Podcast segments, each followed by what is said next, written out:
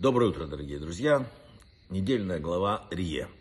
Я вообще люблю эту главу, это моя глава, я в ней родился, много читал о ней, у меня есть большие э, э, такие книги об этом. Но вернемся к словам «Смотри, я ставлю перед, сегодня, перед вами благословение или проклятие». Был такой Гаон Раби Давид Акоин в своей книге «Аават Давид» он написал, что Машера Бейну не зря подчеркивает слово «сегодня». Это учит нас самому-самому важному и, наверное, самому важному сегодня у нас на уроке. Человек способен измениться каждый день и перейти от пути проклятия на путь благословения. Это заложено в нас, это нам дано. Поэтому это не просто призыв абстрактный, это серьезнейшая вещь, которая того, кто создал человека. Ребенок рождается зрячим, но всю жизнь будет учиться чему искусству видеть. Кто знает, научится ли он в достаточной мере или нет. Духовное зрение тоже нуждается в развитии. Иначе человек рискует навсегда остаться вот этим вот полувидящим, так сказать, или, или ребенком, который не до конца все понимает, не разглядел истинный э, мир духа. Путь к улучшению зрения написан в Заре, книге по Кабале. Говорил Шимон Ран Бар-Яхай, автор этой потрясающей книги. Если тебе не хватает света, начинай идти к мудрости, идти к Торе, идти к духовности. Тор это свет, это от слова ор. Учиться дело нелегкое, особенно для взрослых. Поэтому иногда, конечно, хочется сказать, ну ничего, проживем уже так, мы уже столько прожили, можно остаться хорошим человеком, жить полной жизнью, не совсем же там, каждому идти в духовность, не каждый должен стать там раввином или каким-то духовным лицом. Но если мы вернемся к началу недельной главы и прочтем снова слова Маше, смотри, я предлагаю вам сегодня. То есть предлагается нам раскрыть глаза и посмотреть. И это оказывается не благое пожелание, не совет и даже не просьба. Это заповедь, повеление – это слова того, кто создал мир, передан нам через Маше. Ты хочешь жить нормально? Открой глаза, смотри. Всевышний уставе пророка славу требует. Не будь слепым, не будь немежественным.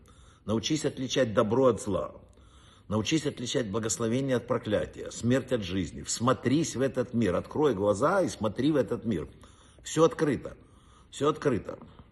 В книге Гайом Йом э, Любавический Рэбе написал, о том, что касается материального положения, нужно смотреть, я ключевые слова у нас смотреть сегодня, смотреть на того, кто ниже тебя.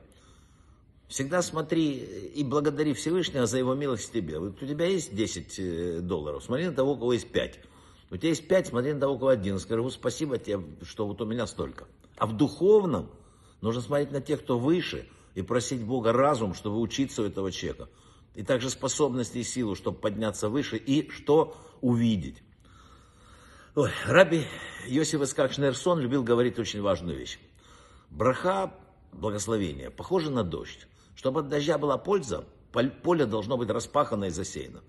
То есть, когда мы э, с неба получаем, а мы получаем все бесконечную браху, да, то муха сегодня мешает, то э, надо, чтобы было чем воспринять эту браху, иначе она может просто пролиться и уйти в землю. Еще, что должно идти впереди, духовно или материально? Надо все время об этом думать. Однажды хвост змеи предложил ее голове. Хватит идти первой, теперь пойду впереди я. Голова согласилась, иди. Пошел он и сразу попал в огонь. И голова за ним. Потому что э, голова э, должна идти впереди хвоста, а не наоборот. Так и в нашей жизни.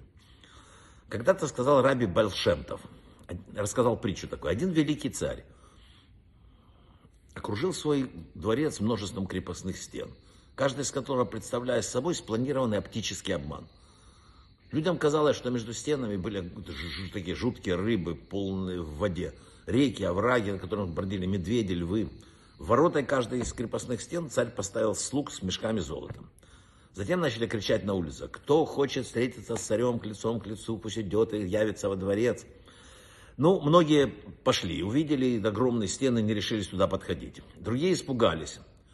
Э, некоторые испугались хищных зверей. Потом все-таки нашлись такие, которые дошли до ворот, но как только им дали золото, слуги царя, они вернулись домой, радуясь свалившемуся на них богатству. Но тот, кто хотел именно увидеть царя, реально общение с ним, не испугался ни стен, ни зверей, и не, не, не, не сказать, золото его не сбило. Когда он попытался залезть на стену, чтобы вот в самом тяжелом испытании сразиться с этим львом, броситься в воду, обнаружился все это мираж. И что он увидел? Что перед ним царь стоит и протягивает руку. Так и в этой жизни. Балшемтов раскрыл нам самую важную вещь. Все препятствия созданы для того, чтобы увидеть, насколько, с каким сердцем ты идешь к Богу. Когда он видит, что э, это все искренне, когда он видит твою заинтересованность, когда он видит твою твердую уверенность, да, рушатся все стены. Брахава от слаха, хорошей недели. И э, давайте рассмотрим, вот смотримся в этот мир и увидим хозяина мира, увидим, как это все сделано, как спланировано, как он нас любит. И скажем ему спасибо. Браха в от.